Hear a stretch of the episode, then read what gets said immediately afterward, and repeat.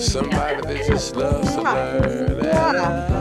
Another child grows up to be somebody you just love to learn.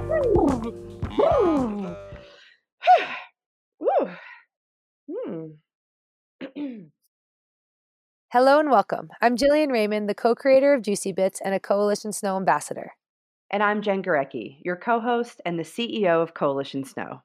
For those of you who are new, get ready to laugh, cry, and maybe pee your pants a little. Juicy Bits is about taking the conversations that we start on the chairlift and at the trailhead and bringing them to you to explore alternative narratives that challenge the status quo about what it means to be a modern woman in the outdoors. Grab your helmet because sometimes it's a bumpy ride. FYI, friends, this podcast is for mature audiences, so you've been warned.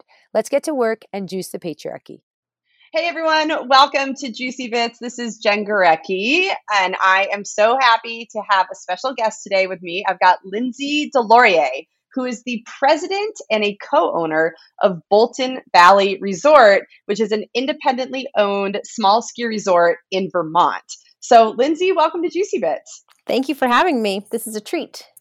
It's my pleasure. Um, so, I just gave like the shortest introduction of you. Tell us a little bit more about who you are and what you do before we dive into some of the the questions I'm going to ask you. um, well, you've got it exactly right. That's I'm the president of Bolton Valley. Um, I'm one of five siblings, and we're all in it together with our parents. Actually, um, a little bit of our family history. Our dad was the original developer and founder of Bolton Valley Resort in 1966. He operated it for 30 years. We all grew up here. And then um, for about 20 years, it went through the hands of four or five different owners before we got back together uh, with some friends, local friends and partners, and bought it back in 2017. So that's sort of how we're coming to this. And as for me personally, um, I mean, I don't know a little more about myself. I'm 41 years old. I have a child who's 14, and her name is Juniper. We live up here on the mountain. Um, I love to ski. I love to mountain bike. Um, especially love backcountry skiing. And we've got a lot of amazing backcountry terrain right out of our doorstep here. So I spend a lot of time doing that when I'm not in the office in the winter. Um, and honestly, there's not a lot more to my life right now, especially during COVID. like work, juniper, and ski. well, yeah, I mean, during COVID and during winter, right? Like it's it's this funny thing. I think that people think that when you work in the industry, you work in in in snow sports, you like must get out all the time, and you're like, no, I sit in my office behind my computer almost every day, and it's a treat when I actually get to go out and ski. And uh, no, life's pretty like not a lot to talk about. That's how I feel all the time when people are like, "What are you doing?" I'm like, I'm either in my house, in my desk, or like I got up to the mountain a few times this week. That's it.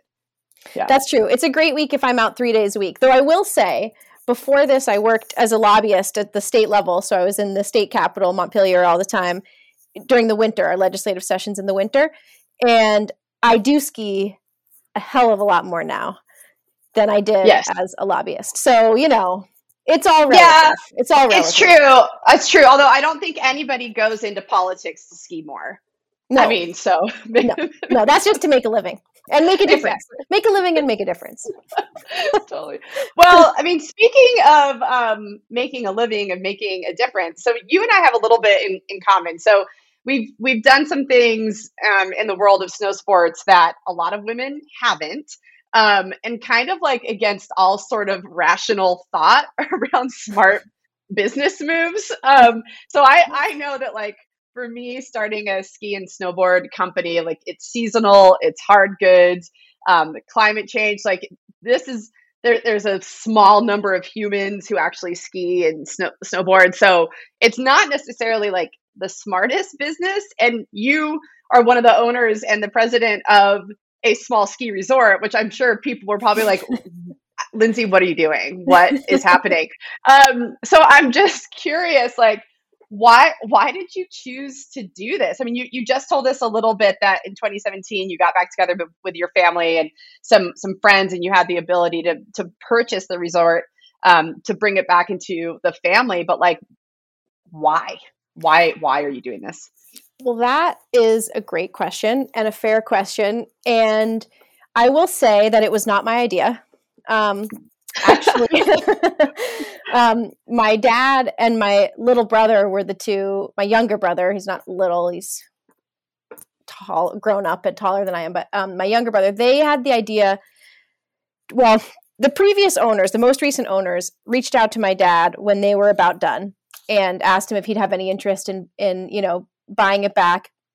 And my younger brother at the time was kind of in a space in his life where he was able to do it. And, and so they they started to put this deal together and the rest of us you know sort of knew about it but weren't really engaged um, in the process early on until they started to have some momentum around it. And then it became kind of like this real possibility that actually it might be possible to buy the ski area back. And and then we started you know to having to ask ourselves what that would mean for us. And um, i got excited about it um, I mean, I think we all got excited about it, honestly, because when when so tw- so rewind 20 years um, and my dad you know sold the re- the resort in 1997 but he sold it under duress. It wasn't like we you know mm. it wasn't mm. like oh this has been a great journey and now we're ready to move on to the next thing. It was like no we're on financial hard times. We have to sell it. It's not working out. You know it's going broke. And it was definitely it was definitely you know emotional kind of doesn't sum it up because it was something that we'd all grown up with and you know he'd created it as like losing a legacy so mm-hmm. you know i think when the opportunity started to arise where it might be able for it to come back into the family it was kind of like this deeper this deeper thing for us that being said going back to like you know like your decision making i mean i had a career at the time like i mentioned i was working as a lobbyist and i'd built up a pretty a pretty good thing there and was stable and um, i'm a parent i'm also a single income earner um, her father and i separated when she was two so you know my income really matters to me and yeah. so at first when we were thinking about this you're right like a small ski area independently owned, you know, with bigger ski areas all around you. And the reason why it didn't work out last time was because it went on hard times. It definitely didn't feel like a stable future, you know, to step into. It felt really risky. Um, so I wasn't initially going to get directly involved in the operation. Um, we also bought a water company, water and sewer company, at the same time that services the ski area and also all the other homes. And you know that's a real that's got a lot of regulatory aspects to it. So initially I thought, well, I'll manage the water company and keep my day job. And you know, you guys can can take over the resort, but pretty quickly it became obvious that the pre the, the former president wasn't it wasn't going to work out for him to stay. My younger brother just wasn't kind of like ready in his career you know to step in to take the reins. And my dad is really aging out and yeah. so it just there was like this vacuum and so maybe like 9 months into it in the middle of the first winter it was like you know we're all kind of like looking around at each other going okay well somebody's got to do it you know? And um and it made sense for it to be me really at that time. So i like i went through the motions of making a decision but um i don't know. I mean it's just it's it's it's like this is our home. This is our history. I don't know how to describe it. It's like it wasn't a it wasn't a career move you know? Right. But, but now honestly you know 3 years later we're doing really well. And um i feel like it was a really good career move. I feel like we've set it on the right track. The future is really bright. We've got great plans. And I feel like actually it's probably the best thing that could have happened to me, you know, from a career perspective. Just in that moment, it was so risky. You know, it was like jumping off a bridge.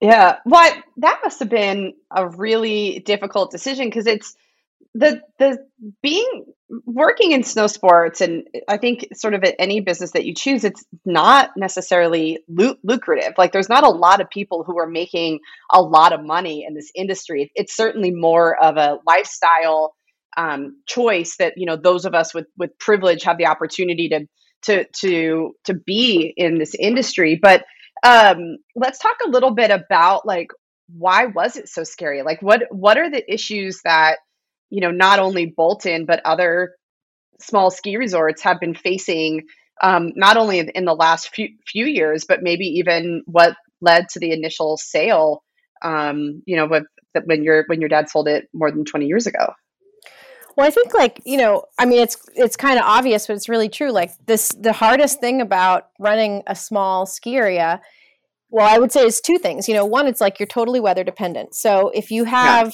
A bad snow year, you're basically screwed, especially if you don't have any income coming in in the summer or not much. Um, you know, it's like because I don't think people understand how much it costs to get ready for the next winter. You know, like you still have to employ, like even us, we're a, a relatively small ski area. You know, even with pretty much no summer operation, you're you still have 50 full-time year-round employees, you know, working right mm. through the summer because you've got the lifts to maintain, you've got all the snowmaking to maintain, the grounds, the properties, you've got all the buildings. I mean, there's still like just so much to it. And the cost of that is really enormous you know? Yeah. And um and so it's like you lose money all year all year long and then maybe you have this like 3 month window where you have to like make all of your money. And if if you have a bad snow year which you definitely do you know then you're sort of like digging out. So it's like just very precarious. Um so i think yeah. that's you know one of the hardest things and then also like you know part of the reason why a lot of ski areas are joining together into these conglomerates is because there's the economy of scale that you achieve by having you know like one finance department one marketing department you know you can sort of mm. you can you can find efficiencies um you know in all the sort of like administrative departments even though you have to have obviously designated you know all your operations are designated to that resort you know there's this whole category of um, staff that can service multiple resorts at one time. So you just don't get those efficiencies of scale either when you're, you know, a solo resort. Right. But that's so that's really interesting. I mean, I, I definitely see that that um being able to have one finance team, one marketing team, you have one CEO, one, you know, like you just start really sort of like cutting out a lot of the extra um, fat, if you will, like you know, in, in your your C suite or your upper management. Um, but that leads me to a question where I don't know if you're going to want to answer this or even have an answer. So, I mean, if, if, if it's if it's a efficient um, and it's a way to save money, then why why the fuck are these big resorts charging two hundred and fourteen dollars a day for a lift ticket? Because if we know that one of the major issues in our industry is not having enough humans coming in and spending money why and and part of the reason to come together is to actually be more efficient and to save money. Why are we why why the $214 price tag for a single day lift ticket at some of these resorts? Well i mean i can't speak for any resort decision making other than ourselves because we live in our right. own little you know tiny vacuum here at bolton valley and i've never worked for a corporate resort so i don't know but I mean, certainly I would assume that their objective is to make money.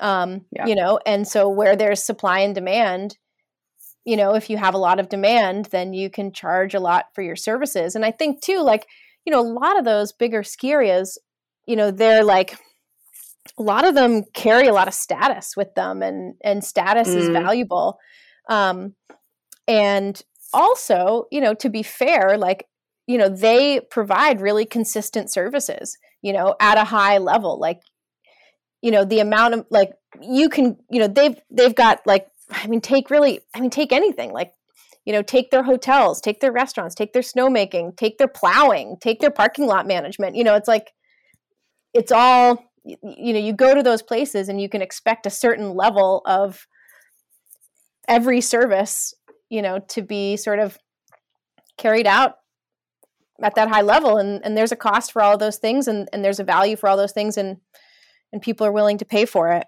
Um you know it's definitely is you know it's a little scrappier here. So you got to have people who are you know people, it's like you people are going to be patient with you you know who are going to understand your troubles your challenges. Yeah.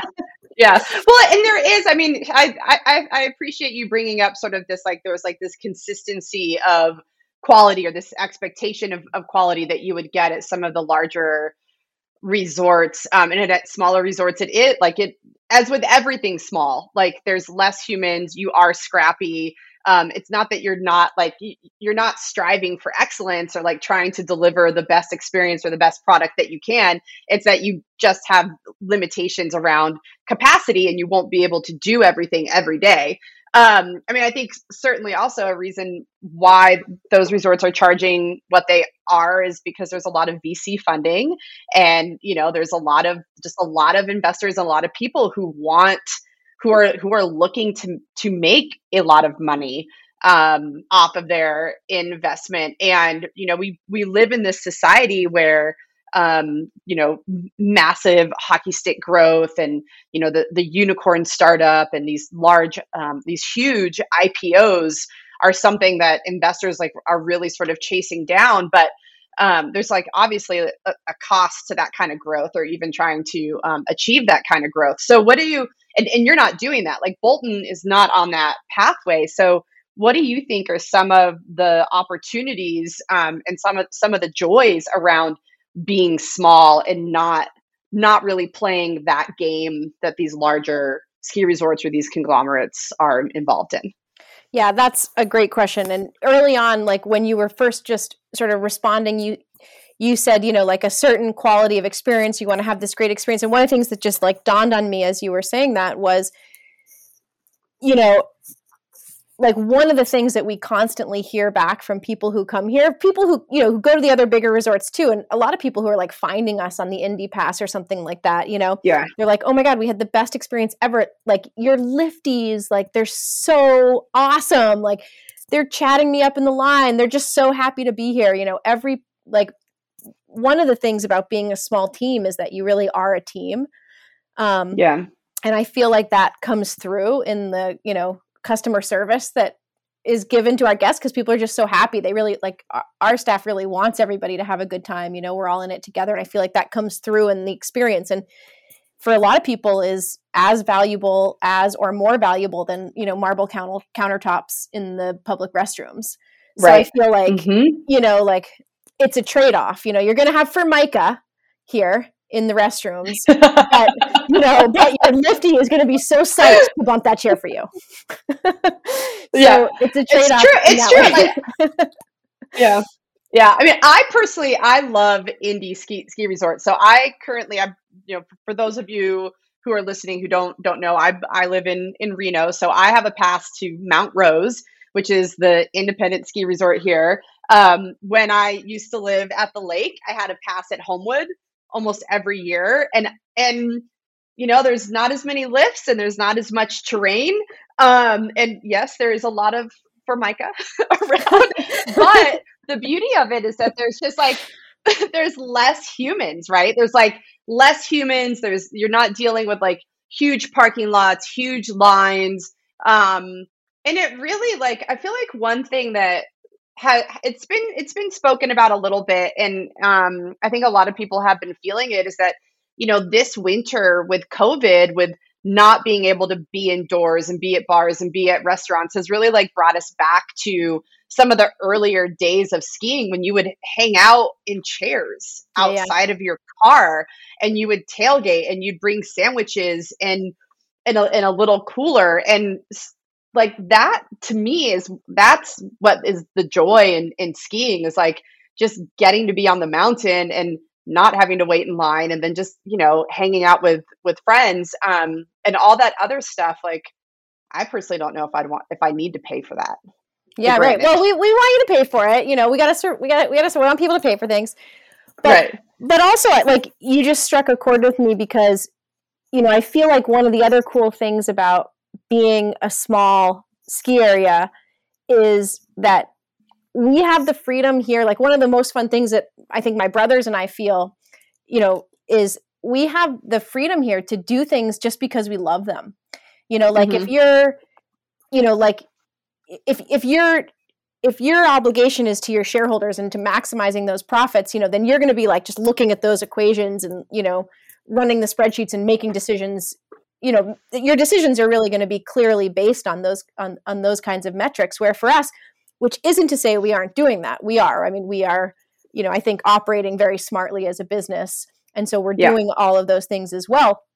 But or and you know we also get to like build out a backcountry program and totally lean into backcountry not because like it's going to be the most profitable part of our business but because we love it you know it, we Yeah. love it and it's just something that we love and and so we want to do more of it and then you know over time we're figuring out okay how can we you know have this contribute to the business and we're asking those questions and we're seeing if it pays off but you know we can we can just break even on that program for a while because that's enough it's enough that we love to do it you know and like my brother adam has has been doing that since we got here he's just been creating this really radical kind of unique in the nation backcountry program that we're so proud of and now you know we're getting all this press for it but it certainly wasn't a numbers decision it was just a like well i really want to start a backcountry program and Mhm. i want to be a backcountry guide all the time and Yeah. you know that's how that grew and like my younger brother loves disc golf and so you know he's been putting in a disc golf course and or he's put in two disc golf courses now and yeah we're putting some you know we put resources into that but you know he just loves it. And then and for me like my my passion project has been you know to figure out how to expand mountain biking in the summertime up here because i love mountain biking and there's some great trails up here. So but i actually but you know actually mountain biking is going to is going to end up being a real cornerstone of our summer operation now but it all just sort of started because like we wanted to have mountain biking you probably want your daughter to mountain bike too. You're like, I would, I would like to mountain bike. We're just going to do that thing now. Um, yeah, we definitely do similar things at Coalition as well, where it's normally me and my um, sort of ambitious or audacious ideas of like, I would like to do this thing. So now we're going to do it. Um, and I also, like you, try to make sure that it pencils out and there's financial spreadsheets and projections and all of that. But it is, I think that is like one of the cool things about being small is that you can just create things because you're not having to go through this the hierarchy or the red the red tape. Um, and and you can just see what works. And one one of the things that you had mentioned to me um, when we were preparing for this call is that you know this idea of like failing fast. Yeah. And i'm you know obviously when a- as a small business owner whenever you're you're starting new things you that that is a goal like if you're going to fail you want to do it really quickly so that you can just move the fuck on right but just um like tell me a little bit more about your philosophy of failing fast and how you have used that as a tool to be successful at bolton Well, so failing fast is not my philosophy. It's it actually sort of came into our table and into our conversations through our sales and marketing director Scott Pellegrini, who we hired. Well, I think ended up hiring him like six months or so into me taking on this full time role. And um, he had come out most recently. He'd been working in tech, and so I guess that's something that they all talk about Mhm. there a lot is failing fast. Yeah. So and and the cool thing about Scott, and I'll just take a minute to just sort of like wax poetic on Scott for a second because he doesn't come out of the ski industry at all. And like I feel like in the ski industry, like it's all these like you know like older sort of male perspectives, and there's a, like a lot of like, well, this is how we did it, and this is how we've done it, and this is how we're doing it, and I know it works because we tried that thing 20 years ago and that didn't work 20 years ago, so it's not going to work today. And like, there's just like people start in the industry and they sort of move their way up and it's like insular and i think one of the cool things Yeah. about being also like you know potentially one of the challenges but i choose to see it as really cool about being smaller is like you're not going to you're not going to recruit somebody who's like it's harder to recruit people who've been here forever because you can't afford them so you end up thinking outside Right. of the box and like looking for people who are passionate about your mountain like scott you know he was like his whole resume was like how much he loves Bolton and how he's always been to Bolton. How he's never worked in the ski industry, but he's done a lot of marketing and sales and different in, in you know different areas. And so he kind of he's he's always thinking differently than anyone else in the industry and challenging us in different ways. So anyway, fail fast for Bolton Valley is credited to Scott. And um, somebody's knocking on my door, but I'm going to ignore it. Um, so,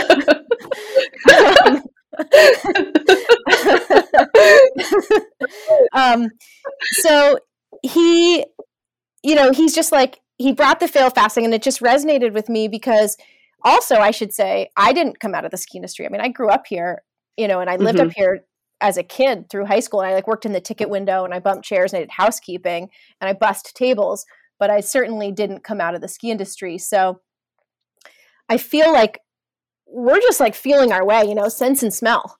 Like we don't really know. Mm-hmm. Like we're just making mm-hmm. the best decisions but without that like long history of, you know, ski industry management behind us. So we're constantly trying different things and for me, fail fast gives me the freedom to take a risk. You know, it's like, okay, yeah. I don't know if this is going to work. I don't know how people are going to react to this, you know, but we'll just do it. and then we'll just see see what happens and if we have to course correct, we'll course correct.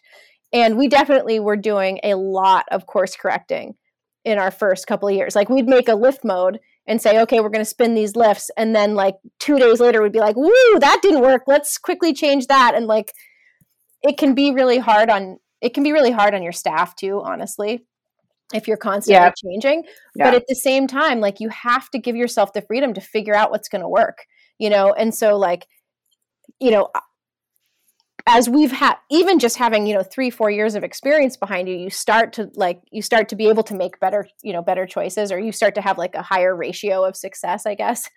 But like failing fast just means being willing to take risks and being willing to acknowledge when you're getting it wrong as fast as possible and and you know do something different even if it's a pain in the ass yeah well so one one of the things that i just want to i want to kind of revisit based on what you said is um you know, not coming from the industry and how that's actually an opportunity. And I mean, the reason why you and I are connected connected today and having this conversation is because of Scott.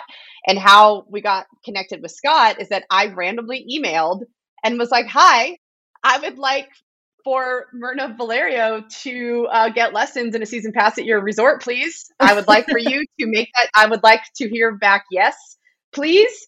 And I mean, I, that's what I was thinking when I wrote the email. I think I probably wrote something a little bit different, but in my mind, I was like, just say yes to this because this is like really, really cool. And then Scott was the person on the other end and he did say yes. And and what I love about that is it just it really is the proof in what you what you were just speaking about of like how you how you can do things differently and the opportunities around that because you know Myrna who was actually our guest on the last podcast who's you know skiing on on Co- coalition skis and at bolton getting lessons which she loves by the way. Awesome. Um, is, is that myrna's a beginner skier and just learning. And the ski industry has never promoted um, beginners as athletes or as influencers or they haven't you know graced the pages of magazines or marketing campaigns been on teams like at all. But but for me the reason why i wanted to work with myrna is that myrna is an accomplished athlete um, an accomplished speaker writer incredible human. Why would you not want to work with that person right? Mm-hmm. like why in our industry who who set the rule that you have to jump out of helicopters and huck yourself off cliffs to be someone of importance in the mm-hmm. industry. And so I think that that was a really um, to be for for coalition and Bolton to be able to connect around that of like we just we we get to um, do things the way that we want to do them. We don't we don't necessarily have to adhere to this traditional playbook in the ski industry, which we know is white, male, straight. Um, and yeah, that's that's been pretty cool. Oh, I love that. I love the way that you just explained that too. I didn't even know that that was the thinking behind having Myrna come up. I mean, that's really cool and I love that so much. Yeah. And you're right. You're totally right. I mean, we we really we don't create you know, we don't like focus on the personalities of beginners or just you know, average skiers Um, it is Yeah. always about the rad shredder or whatever, but that's Yeah. yeah. Thank you for Yeah, making well, that connection. Oh, sure. I mean, it's it's my my pleasure. And I, I mean, I always think about this because I I I'm own a ski company, and I wouldn't consider myself a rad shre- shredder. Like I'm 43.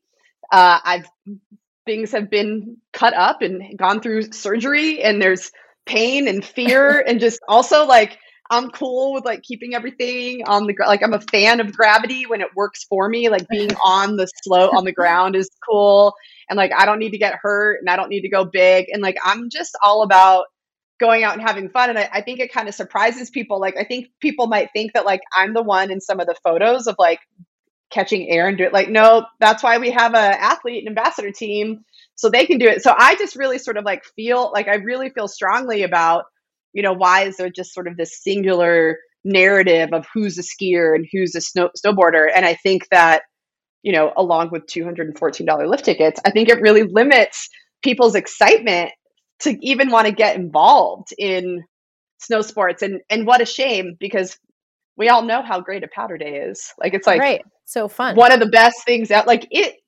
I don't I mean, I often don't know what's better than a powder day. I don't know. I mean, maybe an orgasm, but also it's questionable sometimes. I don't know because they're just really that good.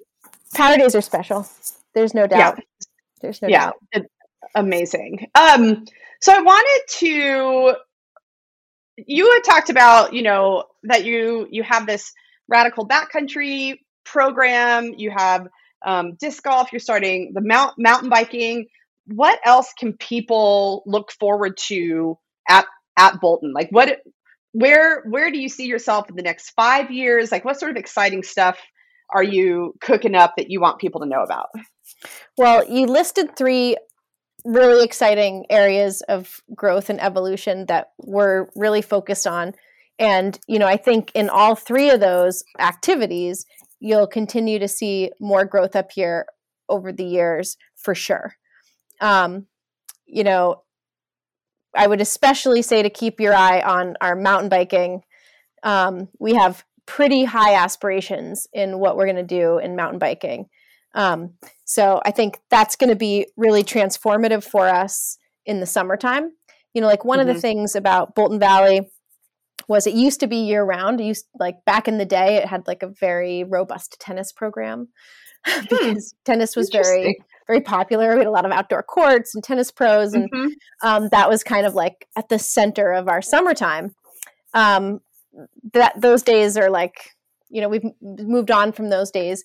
Um, but I think mountain biking is going to play, you know, is going to play that sort of cornerstone role for us in the summertime moving forward. And I'm just like really excited about that. Um, and then, you know, and then I think like a lot of what we have to do, honestly, is just work on our underlying infrastructure, which was aging. Yeah. So it's not very sexy and it's not like super exciting to talk about, but it's really exciting for us because it's just shoring up all the assets that we have up here. And then, you know, again, we're not going to put marble in the bathrooms, but we'd really like it to be a clean and modern, you know, experience that meets the ex- that meets the expectations of, you know, people for sort of like, you know, this century. So um, Yeah. so I'm I'm really excited about that. We're looking at snowmaking upgrades. Um, we're tr- you know we're trying to like layer in efficiency, you know, energy efficiency, and you know thinking about our carbon footprint sort of in everything we do, which is like in many ways ironic and a contradiction in terms for a ski area operation in general. And I acknowledge that, and I'm not trying to be like, oh, we're so like energy conscious because no, like we're energy hogs. We're a ski area. Um, Yeah. But you know, we'll do what we can. Like we converted all of our night skiing lights to LEDs. Um, we do have a wind turbine on top of the mountain that's now like operating and creating energy for us. It was broken for a while. Um, we are uh, building a 150 kilowatt solar array. So like, you know, we've gotten off of diesel with our snowmaking. So they're like we're taking steps in those directions where we can also, you know, like really and truly couched in the acknowledgement that like you know by our nature as a ski area and as skiers like we consume more than you know we're consuming for recreational purposes so just acknowledge that Yeah, um, exactly. Yeah. I mean, but also, and also though, I think maybe though, one, another way to look at it, I, I feel like this is another thing that really um, was elucidated during COVID is like how much all of this plays into our, our mental health. My God. Right. So like there is the totally. recreation and there, but there's, it's the recreation because of the joy and joy, the more joy you experience, that's directly tied to your mental health. And I think for all of us who work in the outdoor industry in, in general, like we know that this past year has sort of been there's been a lot going on. Like people want to get outdoors. They yeah. are buying season passes and backcountry skis and outerwear. And there like there's been this, I think, really like this shift and how people have been allocating their resources, both in terms of their financial re- resources, but then we all have that same 24 hours in a day, right? And I think we're like in this past year, we've seen so many more people invest in recreating in the outdoors because well number one it was one of the only things that we could do yeah. um, to be covid compliant and try to be and just try to be safe. Like outside of the, the being compliant like i don't wear a mask because the government tells me to. I wear a mask because i'm trying to be safe right? Um, and but also like people just love it. And i think that there's um, it's so important for our mental health yeah. to be outside. Oh completely. I mean i know that's i know that's true for me.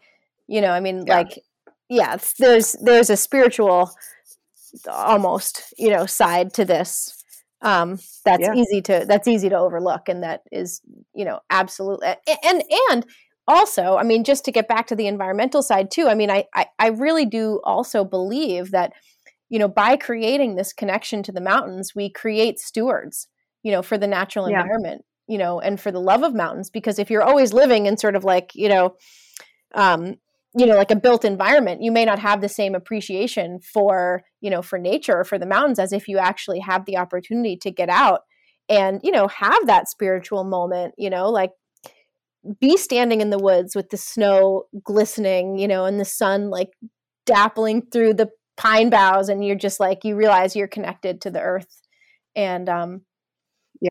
you know and by eh, eh, by creating the opportunity for people to be outside and to have those experiences you know, I feel like I feel like there's it it plays a role in environmental stewardship, you know, generally speaking. So I, I hope that that's true too. Um, yeah, but yeah, for sure. Um, and that's, I mean, there's it's we definitely want we definitely want as many people as, as possible who are thinking about their connection to the land, their relationship to the land, um, how their actions impact the land. We also, I'm sure you you probably know this is you know from your your lobbying career, like there's some pretty big fish out there that need to be held accountable too, and so that's that's like that's a that's a that's power in voters, right? To like hold um, elected officials accountable, hold our, our corporations accountable. And that's really sort of those like small those small things when when people have a love of the outdoors they can actually also take that to the polls and vote yeah. around it like it's so much more than like picking up trash or yes. um you know thinking about riding your bike instead of driving like that's all good but like some of the biggest impact that we can make is thinking about how we how we vote around this and then also like where we spend our money and what companies as individuals as consumers we're investing in um, so i always i always like to think about that like I want to go after the big fish, you know. get those guys. Um, so, Lindsay, I have I have one more question for you, um, and and it's it's going to be pr- pretty broad, but um, I'm just wondering, like, what is it either about Bolton and or indie ski resorts that you think people should know about that they don't know about? Like what what can we leave our listeners with um, around this like may, maybe this like little unknown fact or way of living or you know that that you would like for us to know? Well um hmm, yeah okay well i guess i just feel i, I don't really know that i'm going to answer your question exactly but i mean i feel like a lot of times you know people think about you know, like they think about Vail or Alterra resorts or these bigger resorts, you know, and then they think about these little like podunk, you know, ski areas that are just like run down. And, you know, the word authentic gets thrown around a lot, when talking about the indies and i feel like it could be a common mistake for people to think that um, you know to confuse or mistake authenticity with like stagnation you know or mm, oldness mm-hmm. you know or just like you know that you know just under resourced and i think you know while there is some of that a part of what's happened in the ski industry is that i feel like you know in my experience i feel like the the conglomerates have actually kind of created some space for the indies to grow and mm. thrive you know it's almost like it's almost like they now live like on this this like different tier and not mm, everybody mm-hmm. wants that experience you know not everybody wants to go to disneyland on vacation you know some people like want to go like hang out on the beach in costa rica or something you know and it's mm-hmm. like and i feel like it, what they've done is they've created this space for the for for the rest of us to kind of find ourselves and have space to grow and you know to and as the handoff is happening you know and i think like in obviously my family like it's literally a generational handoff so like mm-hmm. but but i think in general like those of us you know like us in our 40s like we're coming into our own now like we're taking over you know like it's our time mm-hmm. and we're bringing different values and we're bringing like you know like scott's bringing in the tech and this you know fail fast mentality and we're thinking about the environment and you know we want to like mountain bike instead of play tennis, you know, whatever it may be. Like, I feel like we're at this point now with all of these ski areas being bought up where the indies have this like it's like our moment you know it's like our moment mm. to redefine ourselves to um, grow to the light and um, i feel like we're at this exciting point in our evolution where we're getting a chance to redefine ourselves. And I think the other thing about that too, and certainly this is true for Bolton Valley and I'm probably true for other independent ski areas, is like I think we're we're we're having this like identity moment where yes, we're going to stay a ski area because we love skiing and that's like the fundamental thing. But climate change is also happening. And so, you know, like we have yeah. to diversify our assets, you know, like we're, yeah. we have to think, what else are we? You know, how yeah. else are we creating these connections to the land? And like, you know, Bolton Valley is going to answer that with mountain biking and hiking and disc golf and backcountry skiing. And other ski areas are going to find different answers and different solutions. But I think, I just, I think that it's like we're creating something really cool. And, you know, yes, it's authentic, you know, because it's like close to our community and it's connected and it's rooted.